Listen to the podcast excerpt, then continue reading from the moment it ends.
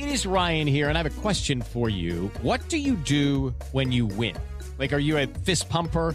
A woohooer, a hand clapper, a high fiver. I kind of like the high five, but if you want to hone in on those winning moves, check out Chumba Casino. At chumbacasino.com, choose from hundreds of social casino style games for your chance to redeem serious cash prizes. There are new game releases weekly, plus free daily bonuses. So don't wait. Start having the most fun ever at chumbacasino.com. No purchase necessary. VGW Group. Void were prohibited by law. See terms and conditions. 18 plus. it was the worst betrayal I'll ever experience in my life, and it was gut wrenching, and I'd never been sadder in my entire life. Oh man! But from that, and where I took my life and industry, if I could go back, I would not change a single thing.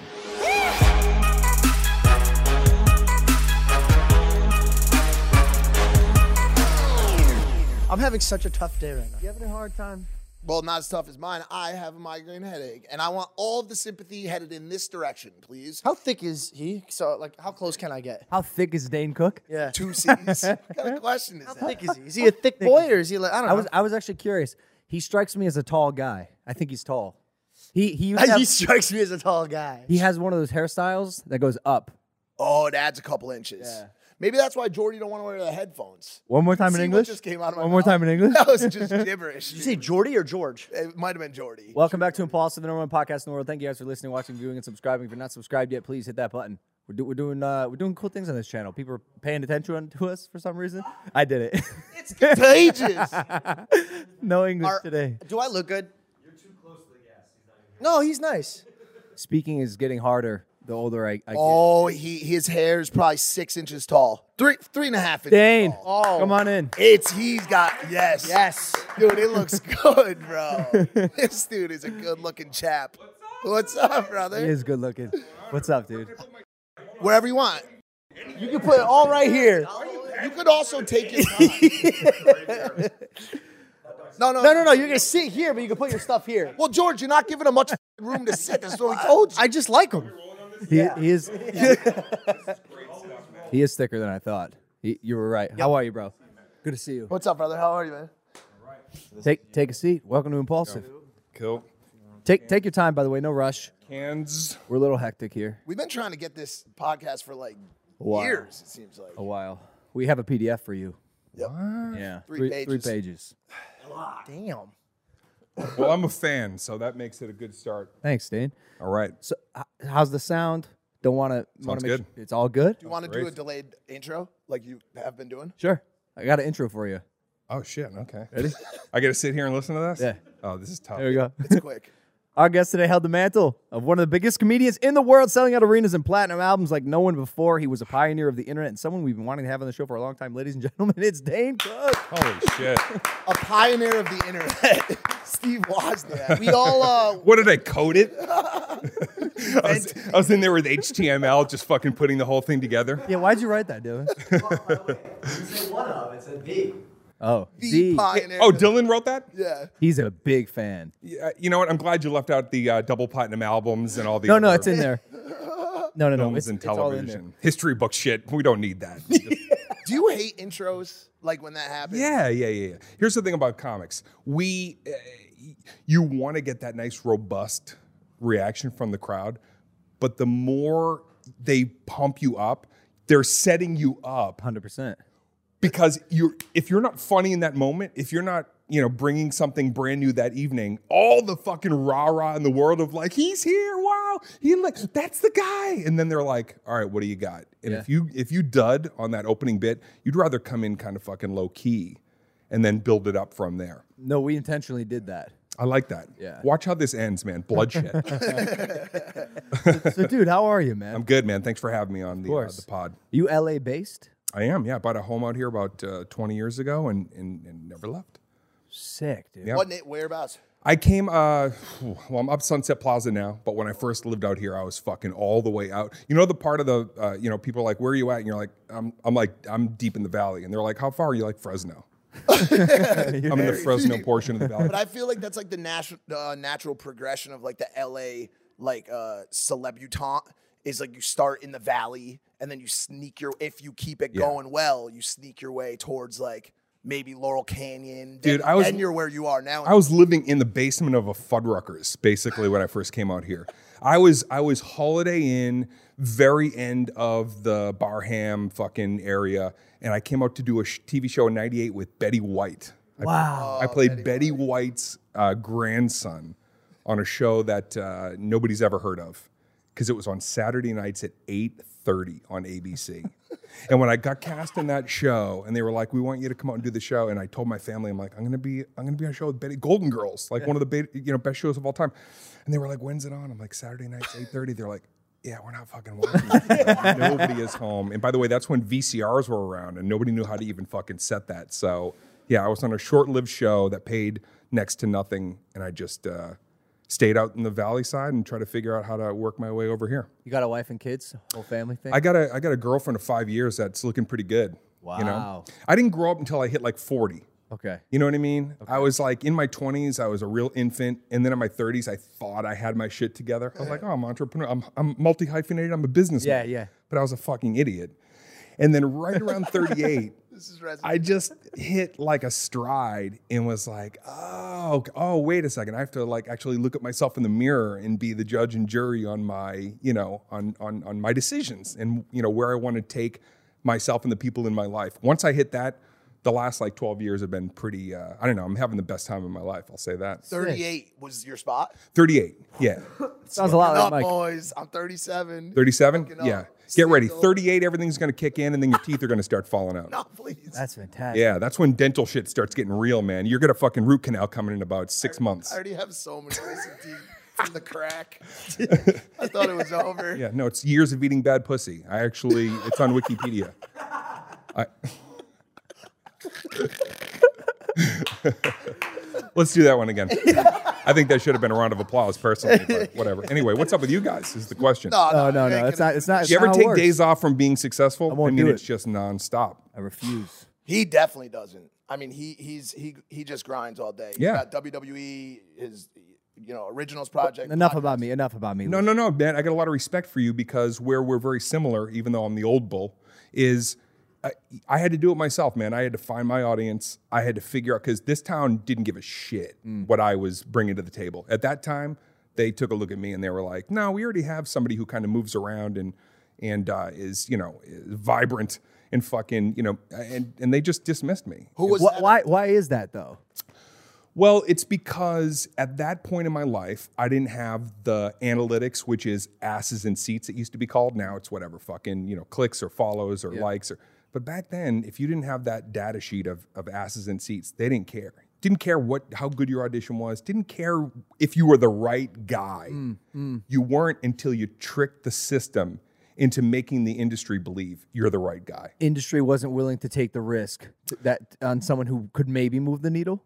a week before I released my second album, Retaliation, a week before, we couldn't get one publication to write about it. Spin, Rolling Stone, like anybody, nobody, even like fucking Harper's Bazaar was not going to like take it. Oh man. When when that Home and Garden. when when that CD dropped, and I did that with the click of you know uh, TikTok 1.0 is MySpace. Yeah. And when I clicked send and I hit a global fan base, two weeks after that dropped, it was Jay Z and me on the top, the actual Billboard Top 100. Holy shit. Everybody that passed called me, even people that didn't care about the story. Suddenly, the allure was there. So you got to kind of hack the system sometimes, and and you know, and and show them what you have, even though they're not willing to take a first look. Although, although when those outlets reached back out to you, I'm sure it felt good and, and it was very uh, beneficial for, for Oh, your career. dude. But but did you want to tell them to go fuck themselves? A couple I did, yeah, but but in a political way because you're still like, well, we may all Yeah. meet. You know, and the other thing you learn in this industry is like the person you tell go fuck yourself. Well, when they're gone three months later to a new new location that you might be interested in parlaying with, yeah, yeah. and then somebody else takes over their old job that you actually like. Now you've destroyed bridges that are unnecessary. So now you just play it like um, you missed out, pal. Yeah, yeah, yeah, yeah. So so so Betty White, 98, right? Yeah. 8:30 p.m. Saturday night. Nobody wants to watch that shit, especially in Boston or wherever on the fucking East Coast. All at the pubs, Right. Right. how do you get from there to to uh, Vicious Circle? Like, what's what does that look like? what was like the big? What was like the moment where you were like, "Holy shit, this this is working"? Well, it's probably when when retaliation hit because I had a the first release was harmful if swallowed, and that was kind of like underground in college, and it put me on the map. But again, the way the industry looked at it was like. Um, that fad of MySpace, you just got lucky with the click of the, and they didn't think that was the the internet was actually the the highway that we were all going to be first trapped. comedian to go viral. Thank you for saying that. I wanted to. Thank you. No, I would just say it's You really were cool. a pioneer of the internet, weren't you? so so the first one comes out and everybody's kind of like uh, you know okay he's uh, he's the you know flavor of the month or whatever and then when retaliation comes out i got a call from lorne michaels i was in vegas in a hotel room for the vegas comedy festival and lorne michaels calls me and he goes um, he goes uh, i heard about your album and i said yeah man i'm you know right next to jay-z and then he just went you're hosting oh my god! and he gave me my first hosting gig on SNL. And uh, after that, it was just game changing. Everything changed after that. Doors were opening left and right, and you know, it for a little while, it's kind of silly because you're almost like, all right, this is.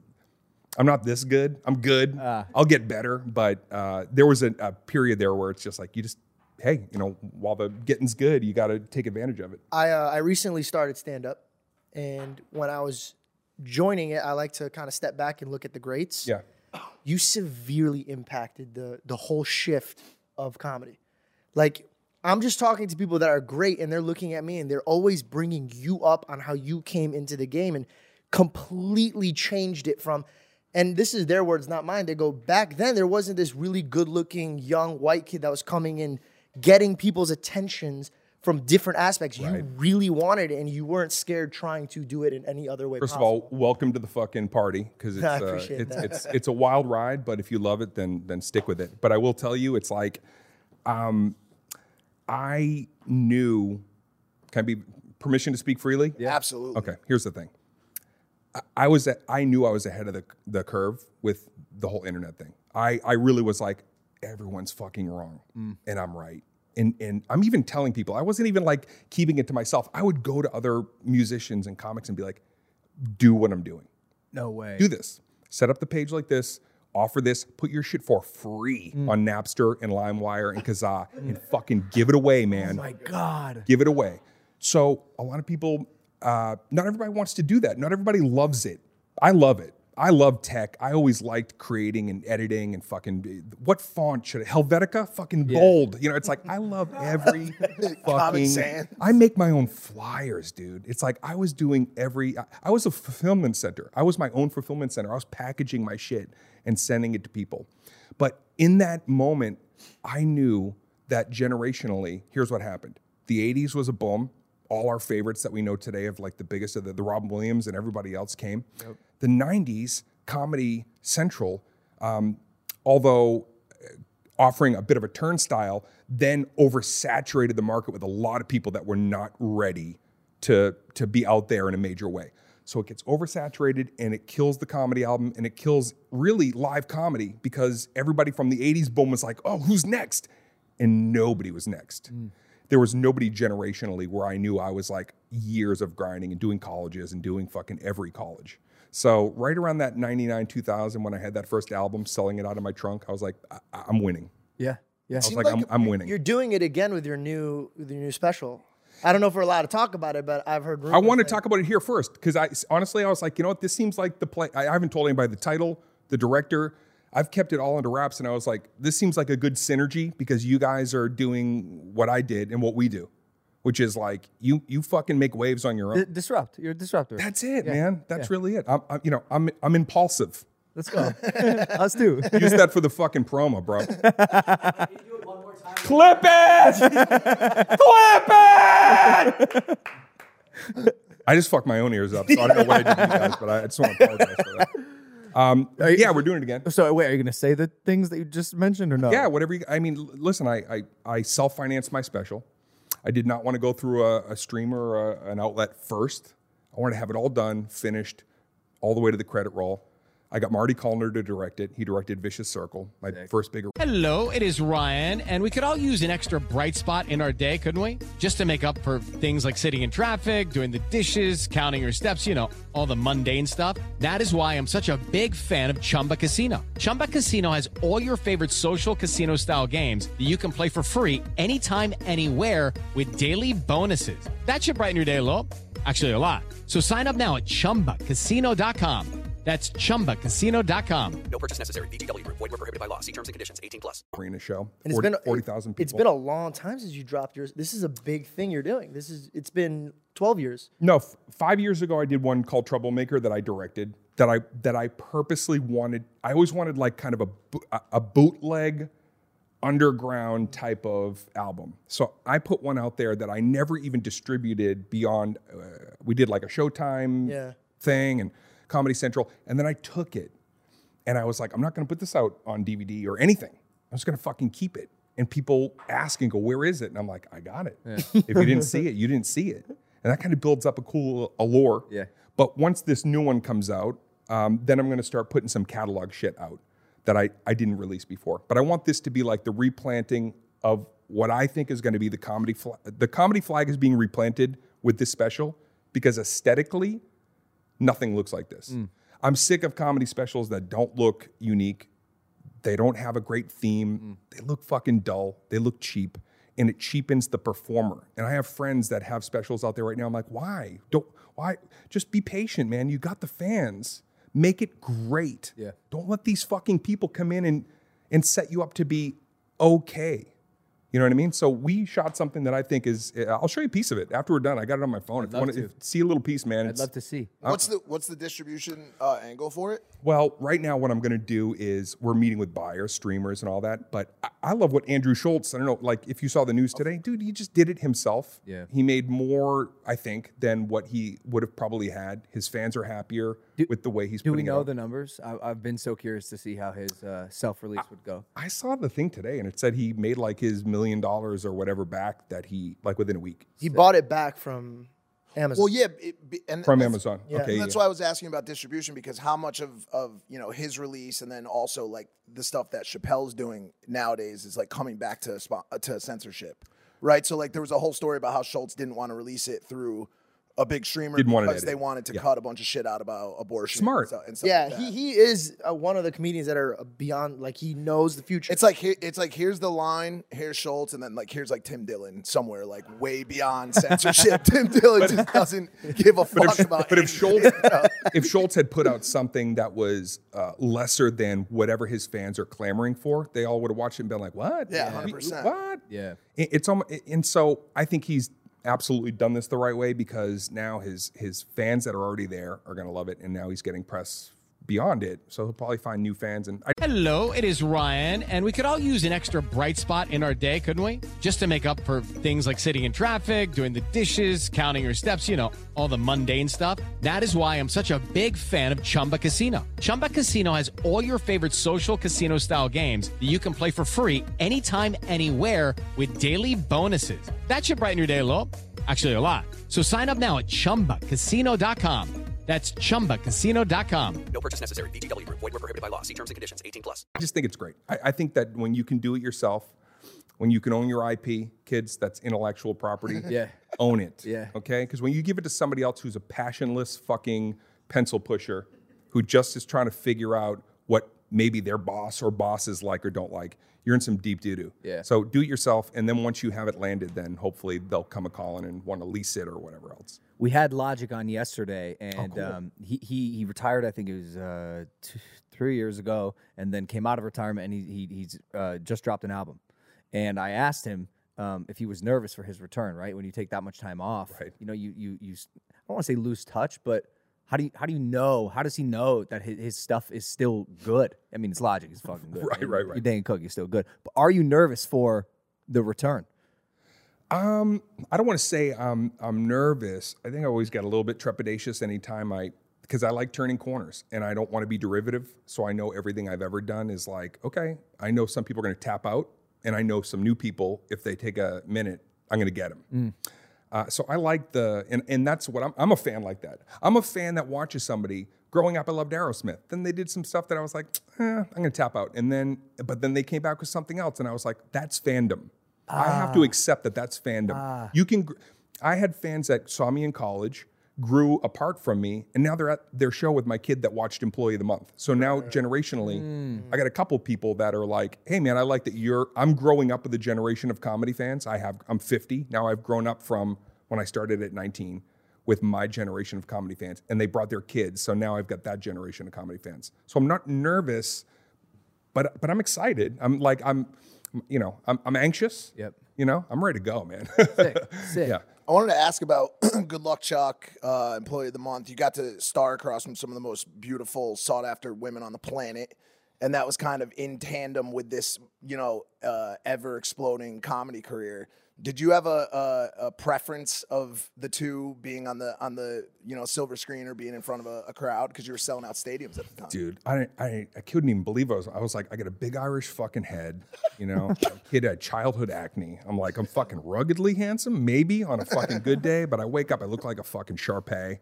You know what I mean? I like, I, I'm one of those people. I wake up and I like, you know, my face is like, nah, I need like 15 more minutes, man. Like, ice everything. and it's so funny because my girlfriend does that every morning. Oh, she, Did she, she's ro- like, did she roll her face? no, she does worse. She goes, oh, George, you wouldn't even believe it. I saw this on TikTok. And then she dunks her face in ice water for 10 minutes. I go, first of all, breathe. You're going to die. and then she comes, she's like, no, I'm, I'm, and you know what? Me and Dylan did it. And it was fucking amazing. What, we were, I- we were in tight. we free looked like time? I'm this just curious when that happened. I'm just curious We when you fucking guys. snatched as shit. Go ahead and tell me when you guys dumped your faces in ice cold water together. Yeah, yeah, we've been hanging, bro. We've been hanging, bro. All right. You ever try that, Dave? You ever Uh, the, the face in the ice water. Oh, dude, anything. When you're doing a movie and at like five or six a.m. they're like make up and get ready to go. You're like, dude, I'll fucking, I'll do, I'll do voodoo. Like whatever I got to do to not look fucked up on screen. Yeah, I'll do that. Yeah, yeah, yeah, yeah. But when when when all that happened, it was like it was cool because it was from stand up. It wasn't like I was plugged in and I was like, oh, I'm fucking Johnny Bravo, and I'm not like I was.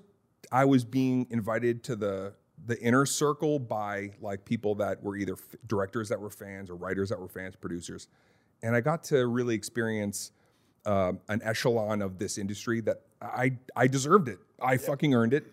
And even though I made mistakes and I definitely you know made some weird decisions, it was like no, I'm, this is the result of hard work, my own hard work. D- just to reiterate what he was saying though, because you know we come from digital and traditional is vastly different. There's a lot of hurry up and wait. There's a lot of pretentiousness that we just don't like. Did you have a preference? Doing everything your own? Stand up, Yeah. yeah, But no, then- nothing better. So then, why did you do traditional Hollywood? Well, because it was it, obviously it was fun. It was it was it was um, stand up is such a lonely road.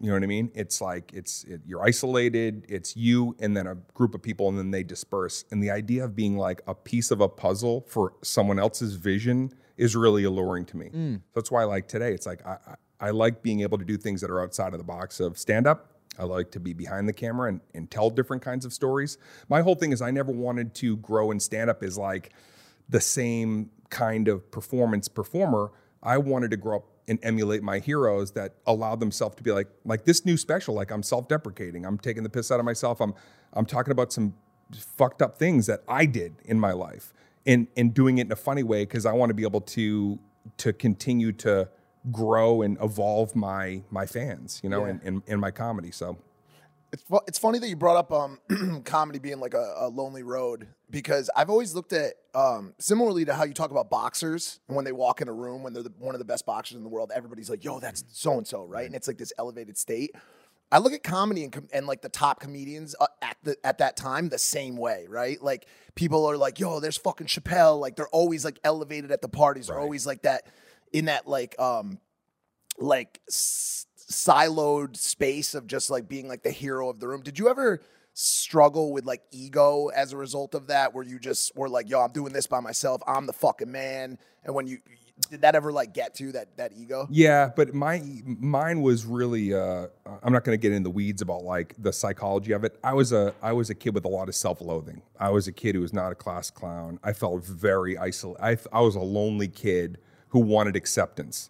So what happened to me was when I finally broke through and I had everybody trying to hit me up and you know you know hang with me. It was almost like I protected myself because I was like, wait, where where were you for the earlier part of my life? And it and I could kind of sense that it was a little bit of like a facade.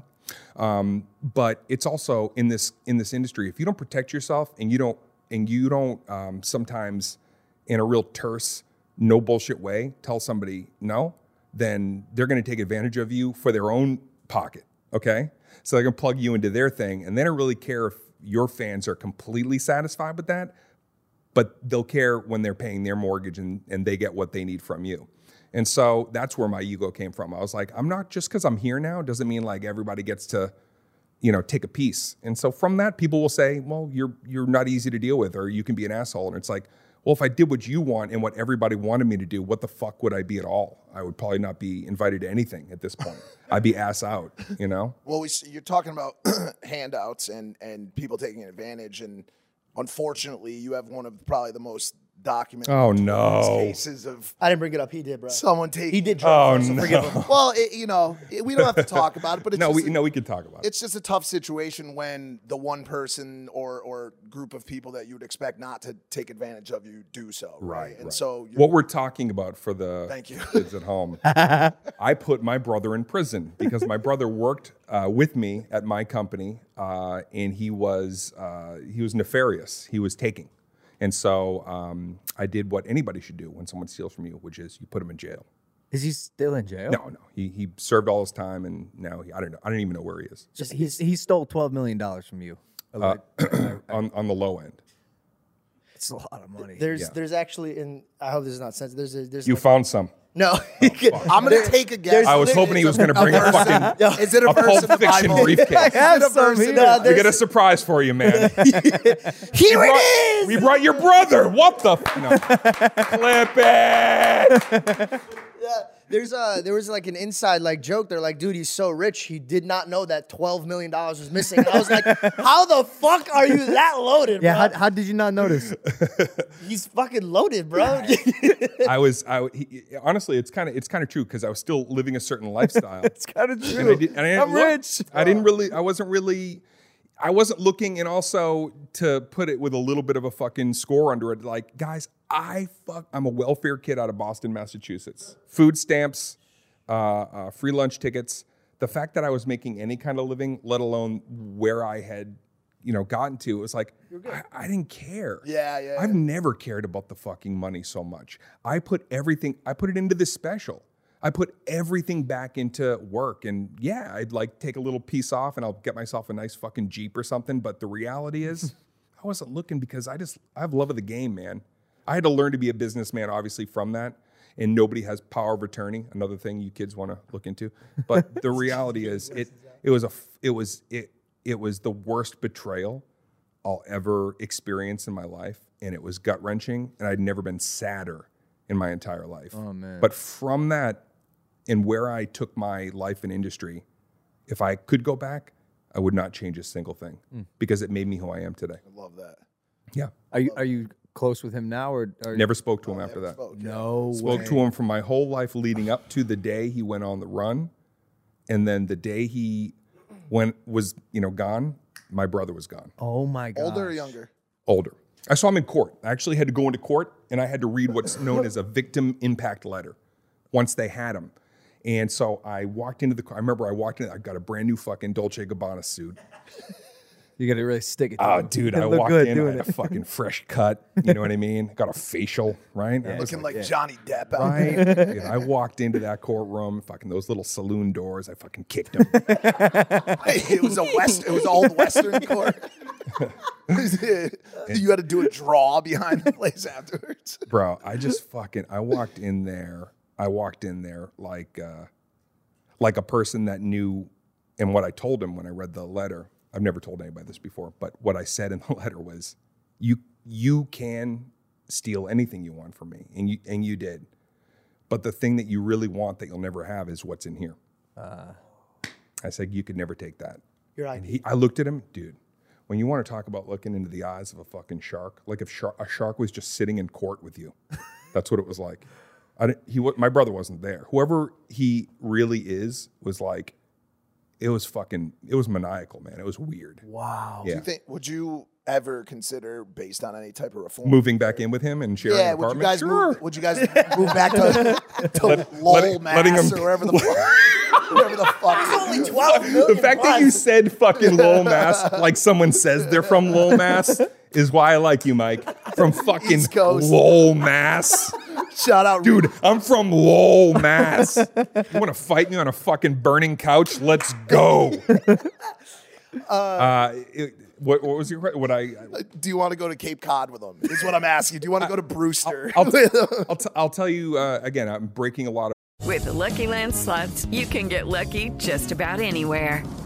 This is your captain speaking. Uh, we've got clear runway and the weather's fine, but we're just going to circle up here a while and uh, get lucky.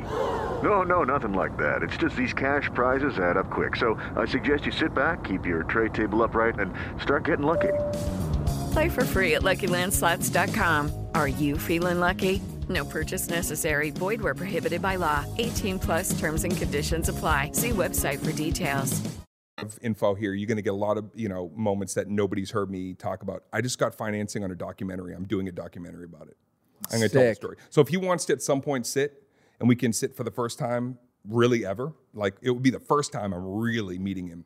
Then maybe we can sit down for this doc. But we start filming this uh, at the end of the summer, and it's going to be the funniest tragedy that you've ever seen.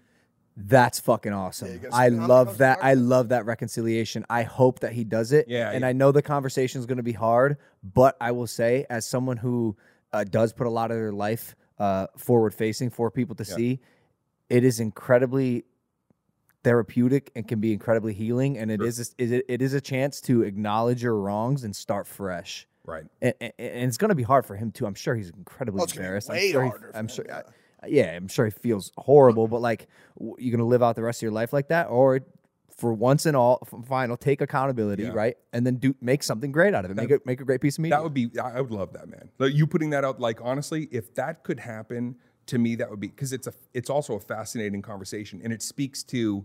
There was a lot of growing I needed to do in my life. Whatever I can't speak for him, but like the reality is, if if if you're ever judged by one moment in your life, nobody would want that. Nobody wants that oh, tag on them. Uh, yeah, we we all would be. Mm, everybody. Mm, mm. We all want the opportunity, but when you're in the whatever the public eye or whatever people want to like put the moniker on, you, you know your fuck up sometimes is something that speaks to a, a per- someone's own failure, and they'll project that on you for the rest of your life, determined by how they feel about themselves. Is really why people do that and lash out.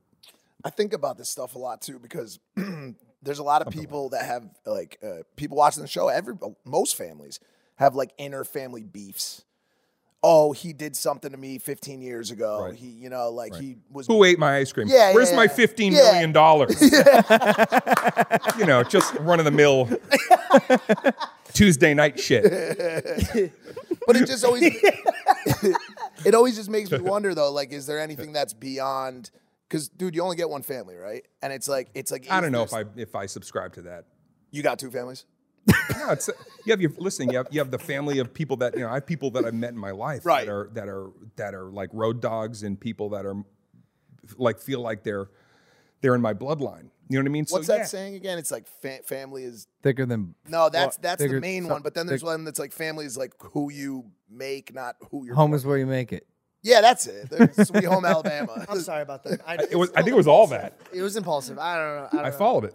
Uh, you you broke records for doing stand up. You've done seven hours straight. List all of them. Okay, every, every city seven too. hours. Wait a second. No, that's not a with the biggest dick. The, it's the- just this. the, the Chappelle and I thing. Nah, that's Second comedian ever to sell at Madison Square Garden. yeah. That's that's all I get to know. that- that's it.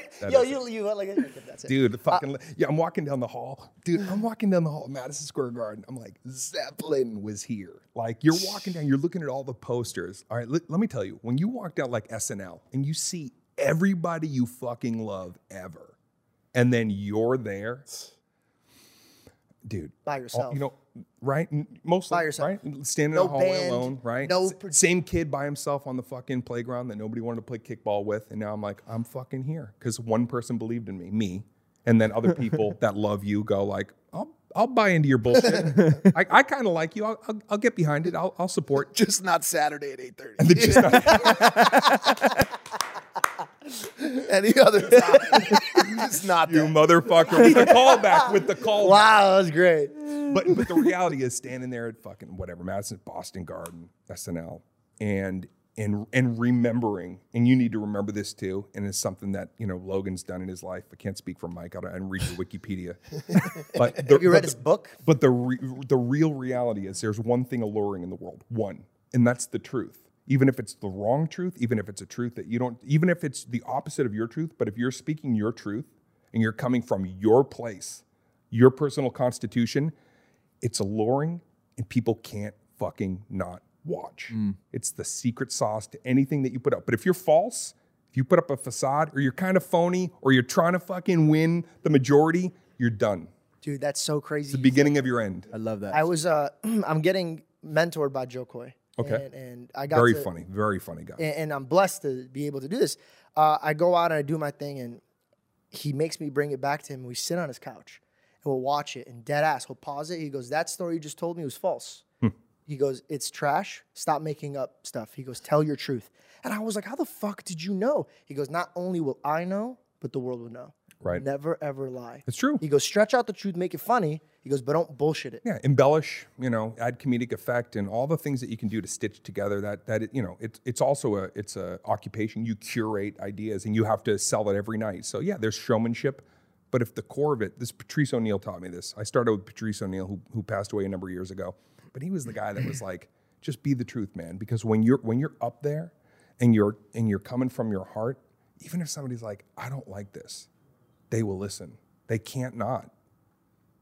People that's- you know they, they might tap out. They might eventually be like all right this isn't for me. But more often than not you're going to connect because emotions connect more than the funniest bit in the world with emotion at the core of it. That's where you're going to win. That's what makes them clap. A laugh is one thing. When they're really clapping it's because they're saying like i am with you on this. Mm. I agree. Either vicariously living through you because they don't get it and that's not how they live or this motherfucker read my diary. This is it that's exactly me, even if it isn't exactly you. So all those things, man. He's you know Jo Koy is obviously a Oh, success blessed, for those reasons. That's amazing that you know that, dude. Not thanks for that. Thanks, Dylan. Uh, speaking of the laugh, Go stick your head factory- in some. Uh, I just want to, I want to say this really quick. That the fact that as a comedian you know about the the importance of like relatability and in passion as it pertains to like that type of way of speaking is is amazing. Because there's a lot of dude like we sit on this podcast and do thousands of hours of podcasts and make mm-hmm. thousands of jokes. Everybody laughs. And I, I I hate to say this, but laughs are forgotten. But if you're able to make someone feel something deep in their fu- my most viral clip ever that I've ever made was me speaking about a drug addiction because I was a heroin addict for eight years. That clip has been shared more than anything I'll ever do in my life. And so the fact that you understand the importance of um, emotional connection and, and and and probably can then tie that into your comedy is why you're a fucking legend. Bro. Uh, man, I appreciate that, dude, and, and the fact that you you could share something that's you know I've never experienced the uh, the gut wrenching real time experience that you had is a testament to who you are. But it's also like in our in our time on this planet, man, people just want to find things that they can embolden their own ideas with. It really is all about projection, and somebody sees that and goes, "Oh, maybe I can be healthier." You know what I mean? And then hang with fucking cool people and Dane Cook. I can double get out of. I can get out of I can get out of old ass. but but it's also like when you when I think about um, like uh, the the moments in my life where it's like I got to be around other people that I grew up like loving and wanting to emulate and get a little time with them and you know break bread and finally get to ask those questions like man like how did you how did you maintain what was your you know you try to find those those those nuggets you know of like and every single person I've I've had that opportunity with has always said oh man it was at the worst moment of my life when I finally realized and then they start giving me the building blocks and you're like I never knew you fucking struggled like that or had fear. And so with this new special I'm putting out, it's it's it I talk about that. I talk about a fucking stalker story that I've been that I've dealt with over a, a violent stalker that that's come after me that tried to get into my like and I'm sharing these things that are like stark, really caustic stories, but they're fucking funny. he, he came after you. Uh, she Oh boy. Yeah. The whole opening of my special is is me talking about this. It's it's actually still it's still ongoing, Was she bad? it's bad. No, was she bad? I'm sure she was. Yeah, she- I, I wouldn't hire her as a housekeeper. I would I would tell you that right now. She, was, clean me with, she would clean me with a knife. She's Oh wow. but but really honestly it's talk it's talking about those things that have impacted you and broken you down to go like oh wait no no i needed to find something in this that um, that is inspiring and something in this that's very funny Yeah. right that's our that's our that's our ultimate goal so that's what you guys will see when the new one drops I actually met you before I met Logan. where at Uh, when I came out here, uh, I had a girlfriend. She became a porn star later on. So Whoa, what's she's no that? What's Not not entirely. She just made a couple porns that were then deleted. Yes. Well, What's what's her name? you've Just done thousands. Oh, we're not put her name out there. Ah, just meant for research. You've done thousands of shows, so you might not even remember this. But I came; it was my first weekend in LA, and I was Okay. like, "Yo, uh, what am I? I'm gonna take this girl out. She's visiting me. What am, what am I gonna do?" And I was like, "Dude, I'm gonna look up a comedy place." So I looked up. I see Dane Cook. I go, "Oh my god, B and E." Snickers. I go, this is it. This is it. I'm living my childhood. So I go and I made the first mistake. It's my first comedy show. yeah I sit in the very front row. ah I didn't know this is where target practices were oh taking boy place. I sat there no. and I see what did I you. do? I, see you looking at me, and then looking at my girl, and then looking at me, and looking at my girl, and I, I have to pee, and I'm like, I'm not getting up. oh boy I go, I know he's gonna say some shit when I get up to go pee. We're at the Laugh Factory, and I'm like, I gotta pee, I gotta pee, I gotta pee, I gotta fucking gotta pee, I gotta pee. So like, fuck it, I'm gonna go. So I get up, I walk, I walk, but I'm like, you know what? Let me just let me just hear to see if he says some shit. I walk around the corner, and he goes, Is he gone? oh boy And he goes, "What's up with it?" And I come back. I go, "No, no, no, no, no, no, no, no, no, no!" And I literally make you laugh so hard you dropped the mic. I, I, This this happened? This is a this is a moment. So, yeah. so I was I was talking to your girl when you left Yeah. and trying to find out like size you up or like figure Yeah, out like yeah, what's yeah. up with this guy and yeah, you look. You said I looked like somebody who sells uh, cologne at a mall. that's true Yeah, you at do. a kiosk Yeah, you do. You do look like a kiosk And then I dish something back, and then I made you laugh, made you drop the mic, and then you actually made me stand up, and everybody clapped. So it was like a really cool moment that Oh, I'll always remember. Thanks for forgetting it. I- it's fucked up. I thought you were gonna be like, "Oh my god, that was you." No, I guess I'm forgettable. I thought you were gonna be like, "I go to bed every night thinking about that guy, wanting to meet him again." Nope, you. Every time I'm at the mall, I hope he tries to sell that was cologne. that was like one of my that but that was one of my one of my things in my shtick when I used to come out here is like if somebody was in the front and one person left, I would try to break them up. Like I wanted you to come back, and by the time you sat down, I would try to inject something that would make this person think differently of of you. I had like I was like, all right, I got two. It's like a game show. I got two minutes to figure out why they shouldn't be together. Um, but luckily, it uh, didn't go that way for you, or maybe it did. Wait, we're, we're not together anymore. Okay, cut this part out. This part. This is where we're lingering. in and she became a porn Nobody, star. You nobody really gives a fuck. All right, cut it. Yo, Don't clip it. You talked about looking uh, to people that you looked up to for gems and wisdom. Who were your inspos? Who were your big inspos? Ooh, man. I mean, there was a, there's a lot of people in in stand up, obviously, but um, I think that uh, like in real life, I had a great mentor, Frank Roberts. He kind of taught me everything about uh, how to just approach anything creatively. Um, but in in terms of stand up, I loved uh, Carlin. Oh, And so I watched. Uh, I was 11 years old when I saw um, Carlin's On Location. It was called On Location, 1978. It was filmed, and I got a hold of it. It was probably on HBO. I was not supposed to be. that's what I was gonna say. You shouldn't have been watching Yeah. George Carlin at that age, at 11 years old. But check this out. This is this is like again when you talk about like you know serendipitous and putting your whole belief in, in willing. You know, some people call it manifesting, but I just really think it's like the the willpower. You want to you know put on size, get to the gym, t- you know, put in the work, put in the ten thousand hours. I watch that special. I see the name Marty Callner. Cut to many years later, I start playing in the round. Marty Callner had directed Carlin '78. It was in the round at uh, Arizona Celebrity Center in the round, like a thousand people.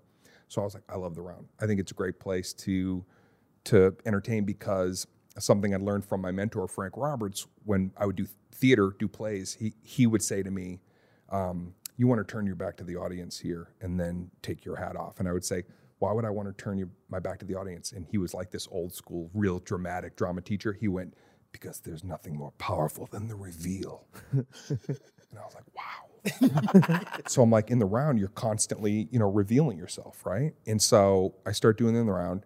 Cut to HBO, 2005.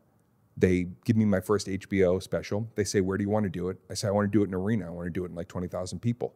And I want Marty Callner, who directed Carlin in 78 in the round, to come back. I met with Marty. He hit it off. He was like, I'll direct it. And I've been working with him ever since. I remember that special, and I, I remember thinking to myself, how the fuck does he decide like where he's gonna fi- like face? Mm. like it just brings a whole Yeah. different dynamic of Yeah. of comedy to Man. have a 360 degree like decision making process Right, always right. going on. Well, it's like, and also I'm in Boston and I'm at the Boston Garden. You got to remember, I was doing hell gigs for 10 years in front of fucking nobody. I was doing gigs in and around Boston in, in the 90s where it was like, um, I was driving to gigs where nobody give a, would give a shit that I'm coming and nobody gave a shit when you left.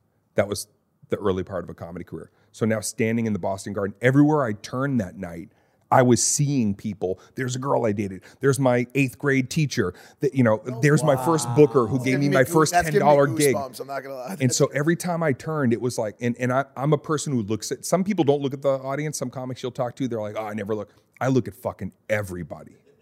I look at every single person. I, I know. I'm trying to, right? I'm trying to, I'm trying to dig some fucking reality out of anything that I can, I can look at. And that night, spinning around like that, every time I landed on somebody, I was like, I know him, I know her. That's, the cop that pulled me over with the fuck, and and it was, it was amazing. That to me was like, this is going to be the bar that for the rest of my life I try to beat. Yeah. My own, my own night is going to be the bar. That's the coolest thing ever. Yeah, man, it was fun, bro. I want to know. I want to know about the rock star phase. Yeah. You had one. Yeah. This excites me. Yeah, that's why I finally, like at 38, was like, I got to get smart because there was that. oh, I remember one time being like, uh, oh man, I don't know if I should. Uh, I remember one time I saw Bruce Willis out when I was first in Hollywood. Man, all these beautiful women were around him. Man, he's Bruce Willis. And fucking, you know, Die Hard. Like I saw Die Hard at the Burlington Mall when I was a kid. And I remember seeing that movie and being like, I want to be this guy. This is like unbelievable. In fact, my house now, I look at Nakatomi Plaza. To this day, I see, that's I'm seeing the Die Hard. Like I fucking and so I see him out one night. Dude. I'm fucking. I'm like, this is the guy. I see him out one night at like Hyde or whatever, like you know, one of the right or whatever the fucking voyeur. You know what I mean? It's Where- Hyde at its old location. It wasn't even where it is now. right? The peppermint something bullshit, whatever. And um, and then I seen him like 15 years later in this place. Like on that night, it was a whole different vibe. And I kind of looked at him, and I swear to God, it was like almost like he remembered us looking at each other 15 years sooner, and he was like, and he kind of went like, like st- still here, like, and I was like, yo, I, I think it's time to start I think it's time to start broadening my horizons, and and yet I will tell you, I enjoyed every bit of my single life, and I I played it up to the hilt, and it was it was awesome. You know, I was the fucking unluckiest kid in high school who could barely get a girl to look at me, and now the whole world was like my oyster for a little bit. And if you don't think I didn't take full advantage of that, you're a fool. I did. Damn, y'all got Bruce Willis out there. Yeah. We, we got Guy Fieri. That's like our that's like our Bruce Willis. Right. He's out there in, Fla- in Flavor Town on the weekend. I get it. He's Just fucking turning up. He's in dives and diners. Yeah, hundred percent. You know what I mean? Eating a fucking uh, oyster dipped in fucking batter that's dipped in a fucking Chocolate bar. Right. uh, it was yeah, it was it was awesome, man. It was a great it was a great era. That whole thing, you know, that whole part of my life. But in the middle of it was this thing with my brother. So when I do the doc, I'm gonna I'm gonna share all those stories of what was it like to fucking be like you're on fire, it's going hot. Nobody nobody knew how to talk to me. My friends were like, we don't even know if we're like can hang with you, and I'm like, that's ridiculous. But and then and then new people want to be in your life for absolutely no reason. And in the middle of that that fucking earthquake of a moment was this thing with my brother. So it was the the pipe dream height of my career coupled with the abyss of fucking tragedy and fear mm. happening at the same time. Fascinating. Yeah, man, it's gonna be. I hope. I hope it's good. Not so cool. Did it see. take away from it? What did I take away from it? No, no, no. Did it take away from it? Like, Oh, oh for, I thought at the time I was like, "Wait, oh man!" I kind of had like a wise me. I felt bad, like, "Why is me? Why, uh, why is this happening to me?" But when I finally got back on my feet, I was like, "I'm kind of glad that happened because that actually just fucking kicked me out of like the haze of thinking I'm too important or whatever I thought I was for a little while. When they when there's no playbook and you're famous, and then you're kind of like, I guess uh, I, what- just like I call the shots. Like this is my fucking simulation. I run this whole thing now, and it knocked me back into a place where I was like, I'm just a kid from Arlington. I'm a fucking kid who had nothing growing up, and I'm going to do everything I can for the rest of my career to only deliver when I have something great. And that's why I, I tap out. You know the stories you hear of people saying like they learn later in life, hey, you know, one thing I look back on and I wish I took more moments because I worked so hard. I listened to that. So when I was like 30, I was like, I'm, uh, if I don't have something to say, I'm not showing up. Uh, sometimes where you're not, sometimes where you don't show up is more important than where you do. The law of scarcity. You know? 48 Yeah. laws of power. Yeah. So when I come out with this, I'm I've got a Gatling gun now, and I'm coming out with something brand new that I know is undeniable. And um, and so it did. It it fractured me, uh, and it took a lot of therapy and a long time for me to look back and realize, like, man, I'm glad that happened because I was kind of becoming a person that I didn't really know. The the, the uh, adolescent in me is asking this question. So he kind of mentioned it earlier, but Hold on, let me let me tap into the ad- adolescent in me. Back to Lowell, Mass, ladies and gentlemen. no, so you know, th- throughout high school, you know, i- internet's inter- internet's coming out and um, your stuff's popping off, right? We're massive fans, and then um, you have these movies. Uh, Good Luck Chuck, Jessica Alba, and then Employee of the Month, Right, Jessica Simpson. right. Two very attractive Jessicas. Like I had crushes on them in high school, like everyone else. When you get cast with these types of top tier women, Right. Are you are you just foaming at the mouth? I have to know, man. Like the, like some of the most beautiful women on the planet, and you from Lowell, Mass. you you you um you realize at that moment in your life that there's two decisions you can make when you're when you're in a position to cast. Like I'm working with Lionsgate; they were my partner on eight on eight films I produced with them.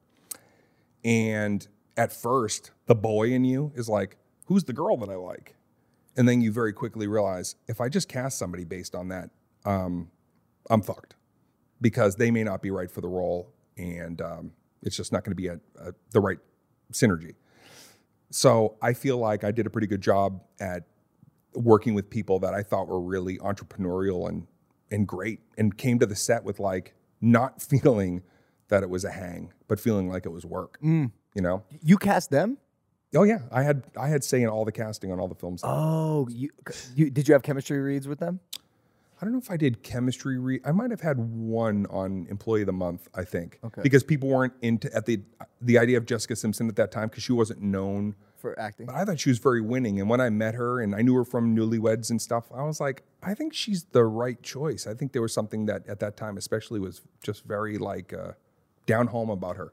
So uh, I I probably made the decisions you're talking about. Fortunately, when I was like the the college act and just coming up, I had about five years before the movies, Yeah. where I was fucking rabble rousing, man. I was a pirate, and and then I realized, all right, when I go to work, I, you're not Doing that. you, you're you want a professional who shows up like you do, who's like, how can we take these 16 hours and make some fucking greatness so that an editor doesn't go, yeah, these two like each other, but this stinks. yeah, yeah. You How know, did, you, how did you like? How did you like bounce around with no social media? What do you mean? Like, if we were like blowing up and we wanted to, like, I don't know, like, say Logan was interested in Zendaya, just send her off a, a tweet or like a DM or Yeah. But like, did you have to meet them at a per, like at a club? Or? The version of that was uh, uh, uh, AOL Instant Messenger. Was like the it. that was the early sliding into the DMs. Yeah, like, you so I just had that. opened the door. I had that on my MySpace, and I was like, hey, if anybody wants to aim me, and people would hit uh, you know hit you up on there. So it was back channel. It's the same shit, right? As now, yeah. but that was, was my icon in the in the in the in the center? You know that little icon that you. Mine was do the Dew, and it was a little guy humping a Mountain Dew can. Oh my God. That's hilarious. that sounds familiar. yeah, it's the icon thing you choose, and then that kind of described who you were as a human. And it was just a guy humping a Mountain Dew. It was like do the Dew. I don't know why I thought it was so Sounds funny. like a scene from that movie Role Models where they're like promoting that energy drink and they drive the, the truck on the back of the bowl in front of the school.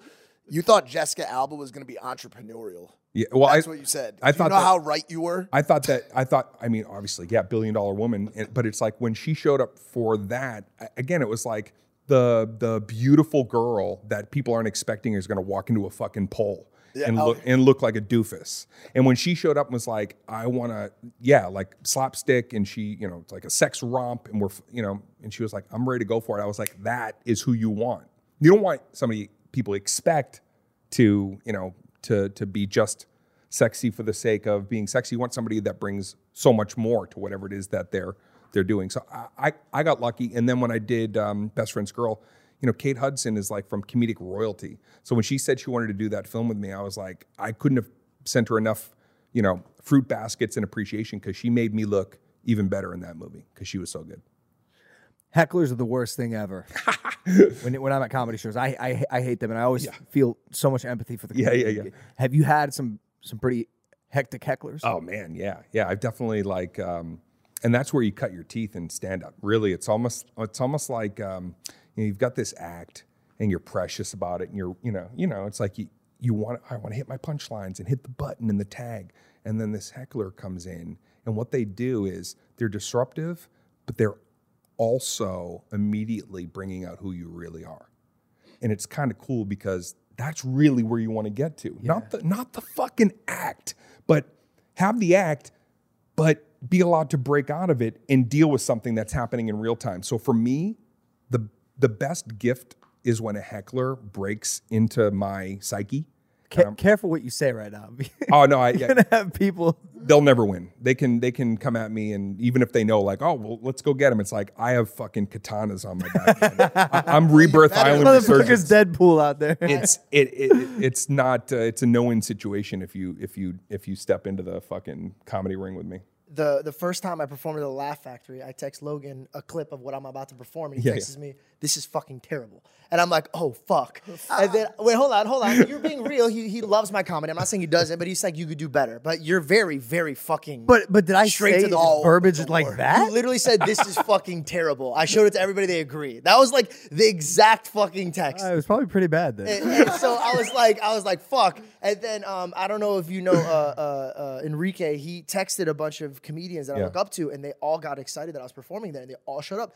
And my girlfriend was watching me for the first time, and I was like, dude, this is the fucking most pressure I've ever felt. Right. Then a heckler goes off on the comedian, but they were the, right before I got on. Yeah. They were going so much they stopped the show, they escort him out. And then now they're like, anyways, we got another guy coming. I was like, are you fucking kidding? That's bad. So I go up, and in my mind, I was like, "Oh, you know, I, I did great. It was a, it was, uh, and we recorded the whole thing. It was a great time." Yeah. Two days later, You I'm a- recorded the heckler moment. Yes, Okay. everything from the beginning to me performing everything.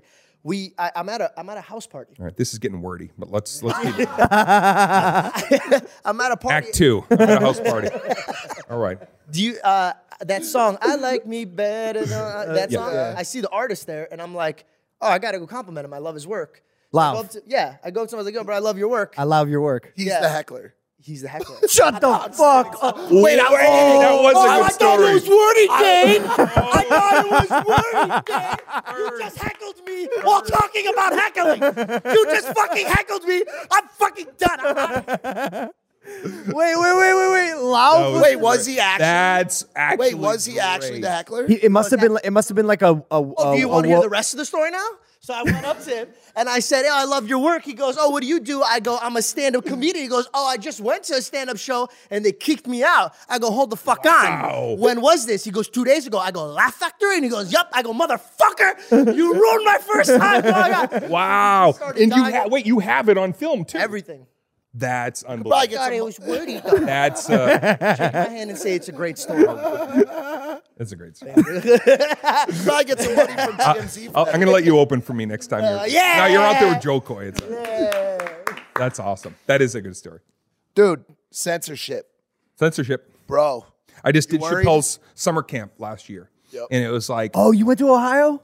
yeah. I mean, I know I know Dave since when I was in New York City, '93. I was like whatever, 19, and there was Dave. Dave and I were doing early gigs. He was like fucking 11, or I don't know how old he was. but- and uh, so we were doing these early gigs together, and Dave was always a guy that I kind of put. Dave, listen, Dave is in his own thing. Dave, Dave is not. He, he- Dave is Dave, and he's he's a transmitter in a lot of ways. And he was doing that then, and he does it now. He just again talk about like coming from his truth and coming from a place that's like it, don't like it, whatever. Like his unique perspective on things and the humanity that he tries to put into those things. It's it's really amazing, man. He's awesome. Yeah, so So censorship. wait, wait, hold on. I just, No, well, I, I. I just want to. I just want to pin the censorship. Thing Yeah, yeah. real quick because you, you went to Yellow Springs, Yes. Ohio, Mm-hmm.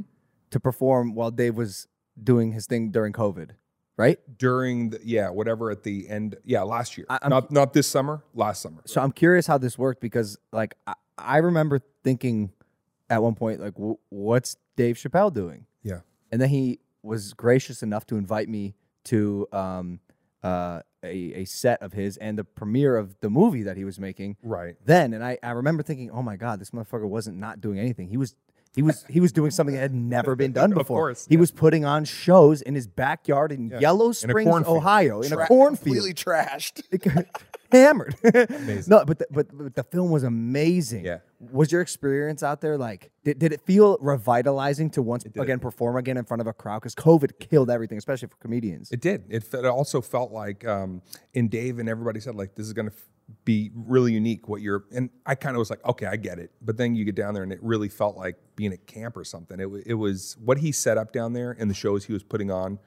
Um, I don't think I'll ever experience anything like it. Even if I do it again, that first time of being there and, and being a part of that. But but sharing the stage stage with Dave, who, dude, check this out. I start. I'm doing uh, early gigs with. I'll make this. It's a long story, very quick. We're doing college gigs together, like we're kids, and we used to go back to back. Back then, like I've always, I'm naturally energetic. I get fucking excited when I'm on stage. But back then, I was like Tasmanian devil. Like I would do anything for a laugh, and so I'd go out there and I'd fucking massacre. I'd just be out there, just like sweating. And then Dave would go out, and Dave was Dave. Dave was kind of like, you know, he'd go out there, he'd go, man, someone said to me, Chappelle. And he'd pause. And then he'd think for a little bit. And then all of a sudden he's killing, he's killing. And we're backstage, and I said, Dave, I gotta, I gotta know, man, how I'm still learning. I, I feel like I'm still, you know, I have so much to learn. How are you doing this? Sometimes you're following me and instantly you're just getting him and, and killing. And Dave Chappelle, as a kid, looked at me and he went, The power's in the silence, man. Hmm. The power's in the silence. He was just oh, he's Dave. He's he's he operates on a whole different mentality and level, and it's why he's the goat. I love that sentence though. There's so much power. If you can get comfortable with silence, Yeah. Jeff, my manager, sitting over there, he uh he taught me. So what, what is it? It's uh if someone asks you, some some anyone can ask you a question, but that doesn't mean you have to answer, right? And especially when you're doing any sort of press, any interviews, anything, if you can get comfortable just chilling, Right. massive impact in that. True. Are you worried, on his point, about things you're saying? Are you worried about being canceled? Are, censorship now, and, and, and especially for comedians, is becoming more and more prominent. No, because I think that it's incumbent upon anybody performing stand up comedy today to, you want to keep your integrity, but you also want to do one thing observe and report from your experience. If it happened to you, if it happened from you, you can talk about it. Anything, anything. But if you're trying to tell somebody else's story through your eyes, that that era of stand-up comedy is is over. And it and it actually it should because it's pretty ignorant. Nobody should be speaking on somebody else's story for the sake of getting laughs off it. I I've done that. I'm a storyteller. Even all the way back to Vicious Circle, like when I did the crying bit, it's to this day the bit that I can't go a day without somebody writing me about it because when somebody has a bad day and they're crying, they go, dude, I started laughing. Hmm. My mom was dying of cancer when I wrote that bit. My mom couldn't be at the best show I ever did in Boston. And that night when I performed that bit, my mom was in Florida, in Delray Beach. She couldn't make it to Boston. So I gave that bit everything I had, both because I knew it was funny around it, but like how I was really feeling. I was really missing my mom that night. Got on a flight the next morning, brought it down, and got to show her this is what that moment meant to me. And so to be able to observe and report your what you experience, you can do whatever, say whatever the fuck you want. Don't let anybody ever put any boundaries at all on that. And, and if they try to, it's just them, man. It's just people's experience and projecting has what other people think of you has nothing to do with you. So you get up there and you observe and report from your own personal experience, and and then you won't worry about being canceled or censored. Still, people might not like what you have to say and, and think it's it's garbage, but you're never going to worry. You're going to sleep very well at night, knowing like I'm just doing I'm doing what I know is is my life. I'm talking about my life. It's so it's logic said I was just gonna say the same thing yesterday. literally the exact same thing. We had Logic, the, the Yeah. hip uh, rapper, on yesterday, and he he was using a word that someone called him, and I said, "Are you worried about using that word?" And he's like, "Dude, they called me this. Like, I'm simply reporting what happened. Right. I'm not I'm not making a story of. I'm not using it as a slur. I'm just saying what Right, happened. right, right. And so it's it, there's there's always going to be listen there's going to be vernacular jargon there's going to be things that you say.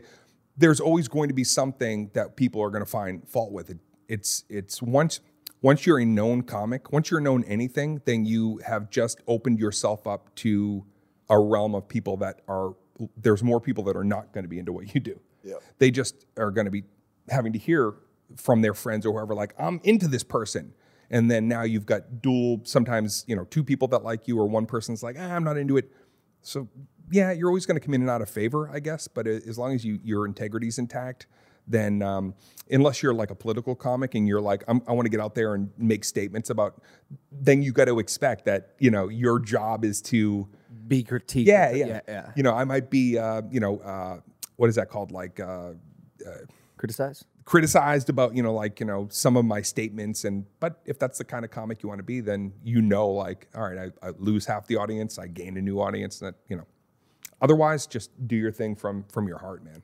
when you were on this run and you're pursuing this this this career in, in the arts, um, you know, comedy is an art, it's a form of, of media and entertainment, and you would do a set and show your parents, you know, what you what you Yeah. did. Did they find it funny? Did they did they understand what you were building, or or because I remember when I would show my parents some of my videos that it's like "Ah, that's funny. Yeah. you rode a but bike that- off a picnic. table. But that's it, right? It's just there's no be, beyond like I okay, like that's essentially what they said. Right.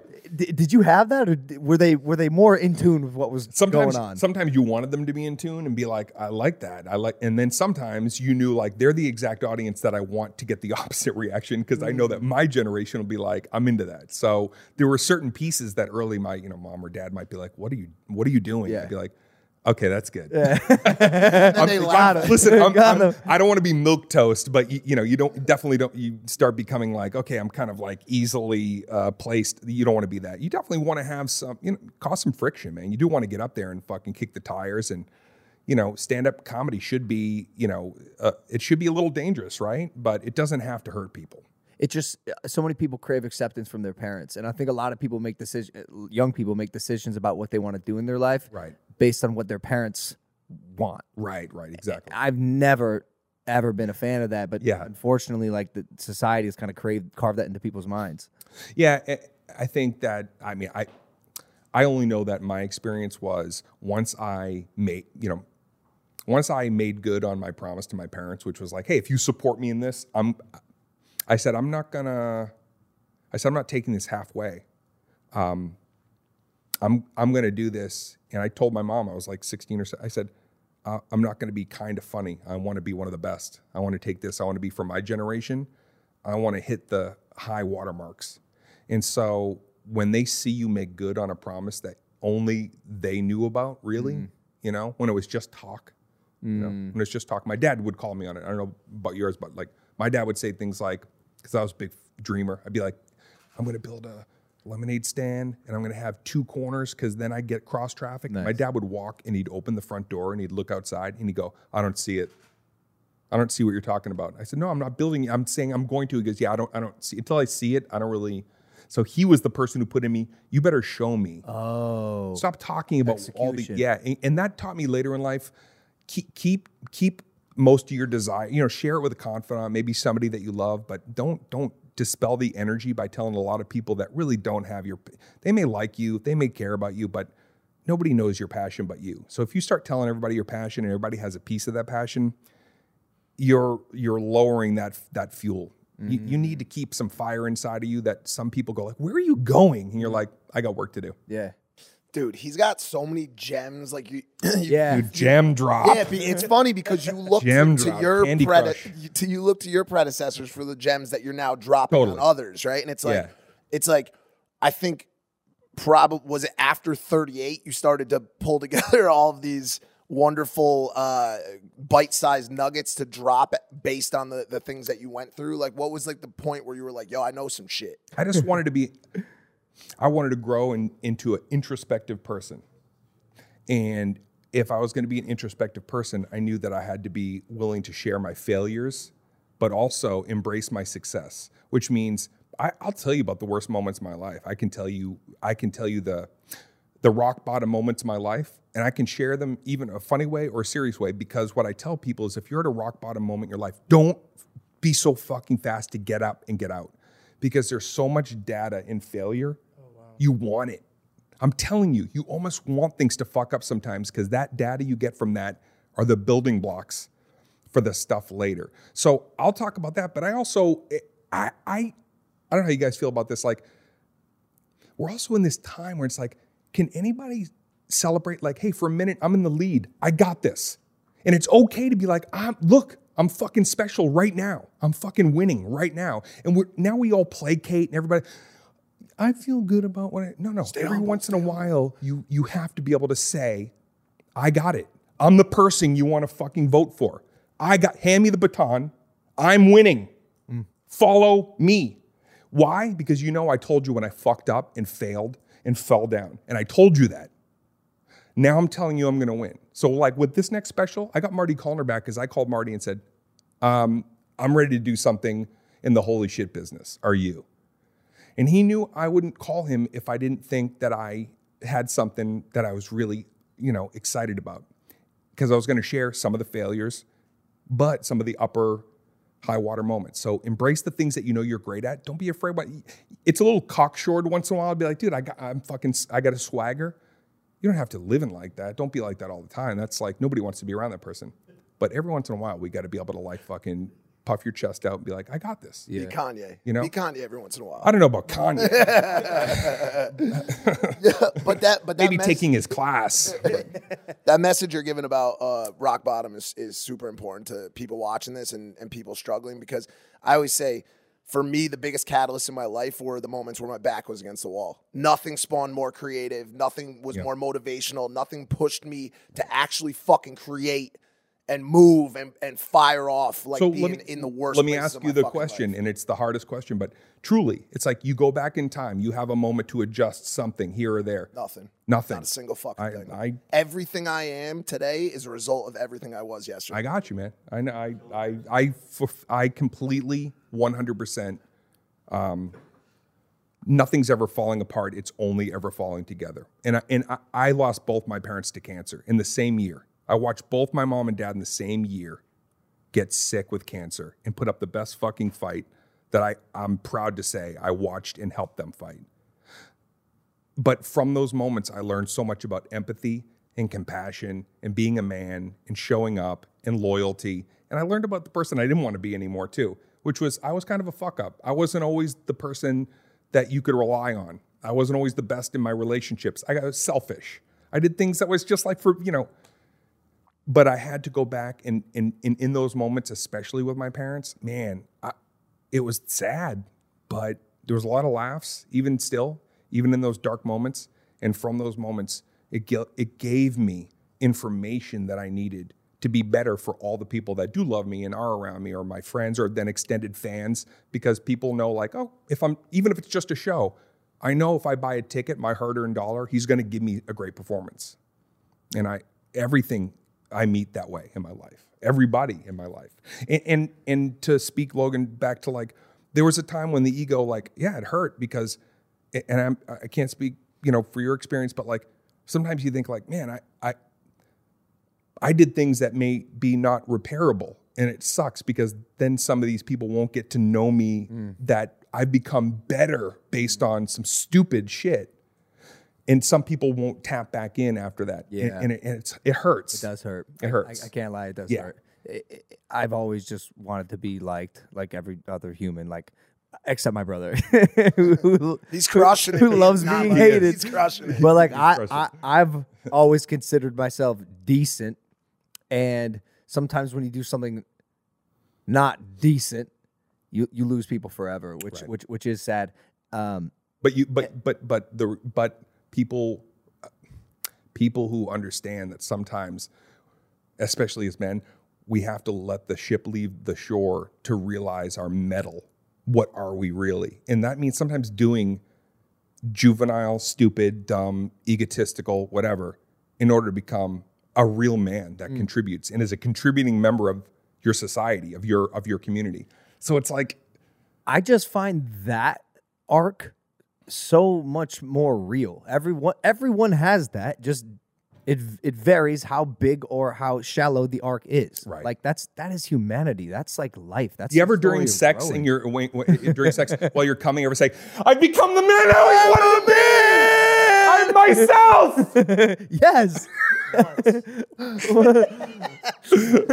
no, man, I, I don't, I don't know you up close and personal, but I've seen it. So as a person that also understands being judged from a distance, um, I, I like what you've become, and I, I, that's why I wanted to be here when you asked. I was re- I was really stoked. So thank you. Thank you. Well, yeah, no, I, I, I wouldn't have become w- what I am now, a person who I can say I genuinely love, and I haven't always been able to say that without without the the lows. Everybody loves a good comeback story. Listen, I'm going to take you guys out and buy you some pants today. How's that?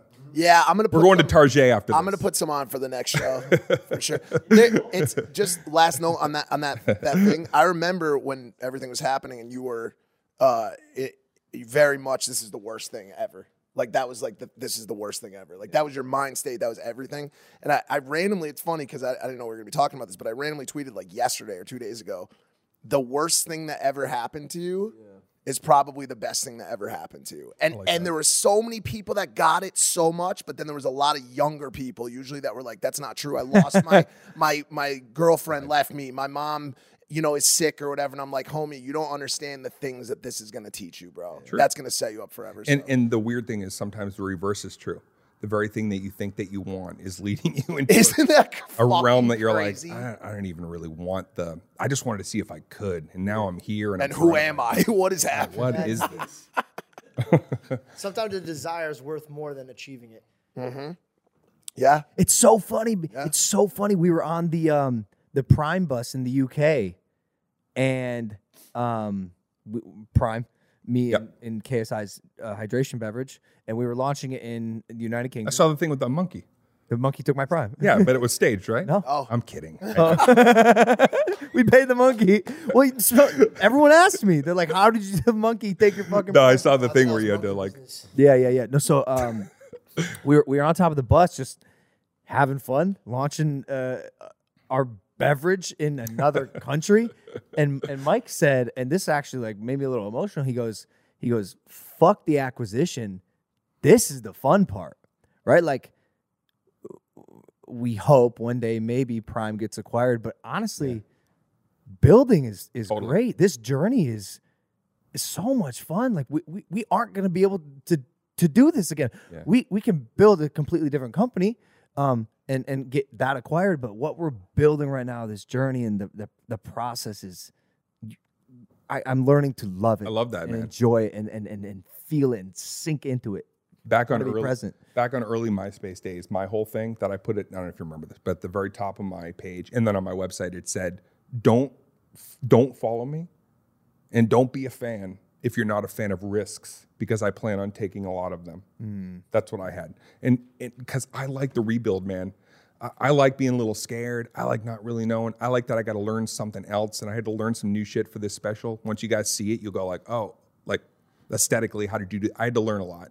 And so I like that what you're talking about, which is, man, like my heart and soul's into this. What happens when it's the belongs to the world really isn't your Doesn't journey matter. anymore. Doesn't matter. Yeah, man, it's cool. Yeah. Good on you. Dude, thanks for coming on the Man, Paulson, bro, this course. was fantastic. We did it. episode. We did. Actually, like, I'm proud of us. One of my top ten at five. Are you serious? Yeah, no, you I'm don't ser- fucking say that I'm to dead everybody, serious. right? No, because you have a lot of fucking gems, Dane, and you've been through a fucking lot, dude. Yeah. I'd like to part two. I think we should part two this. I think we should tease it right I'd now. love to. All right. Part two. Part Dane two. Cook part two, it's coming. Okay. I'm gonna put on some shorts for part two. It's gonna get fucking crazy. Plug plug your shit. When when when, when Oh, so out? so what I'm going to do is, you know, right now I'm in the process of figuring out where I want it to be, but I I might just want to do it independently. Mm-hmm. So if people follow me on TikTok, that's what I've been using lately as like my hub. Sharp. I have DaneCook.com, but hit me up on TikTok at Dane Cook, and you'll be the first person to know either where it streams or where you can get it directly. How's that? You know what's funny? I found out he was on Impaulsive on his fucking TikTok. I'm on the fucking show. And I'm watching his live stream. I go, what the fuck? He's on it. And I literally call the team. I go, are we having Dane Cook Well, on? George, that's Yeah. because you don't read the goddamn text. You don't read the group chat. You know what? Fuck you. Thank you guys for listening to this episode of Impaulsive. We love you. Hit that subscribe button. We'll see you next time. Take it easy. Peace. Yeah. Hello, it is Ryan, and we could all use an extra bright spot in our day, couldn't we? Just to make up for things like sitting in traffic, doing the dishes, counting your steps, you know, all the mundane stuff. That is why I'm such a big fan of Chumba Casino. Chumba Casino has all your favorite social casino style games that you can play for free anytime, anywhere with daily bonuses. That should brighten your day a little. Actually, a lot. So sign up now at chumbacasino.com. That's chumbacasino.com. No purchase necessary. Group. Void were prohibited by law. See terms and conditions. 18 plus.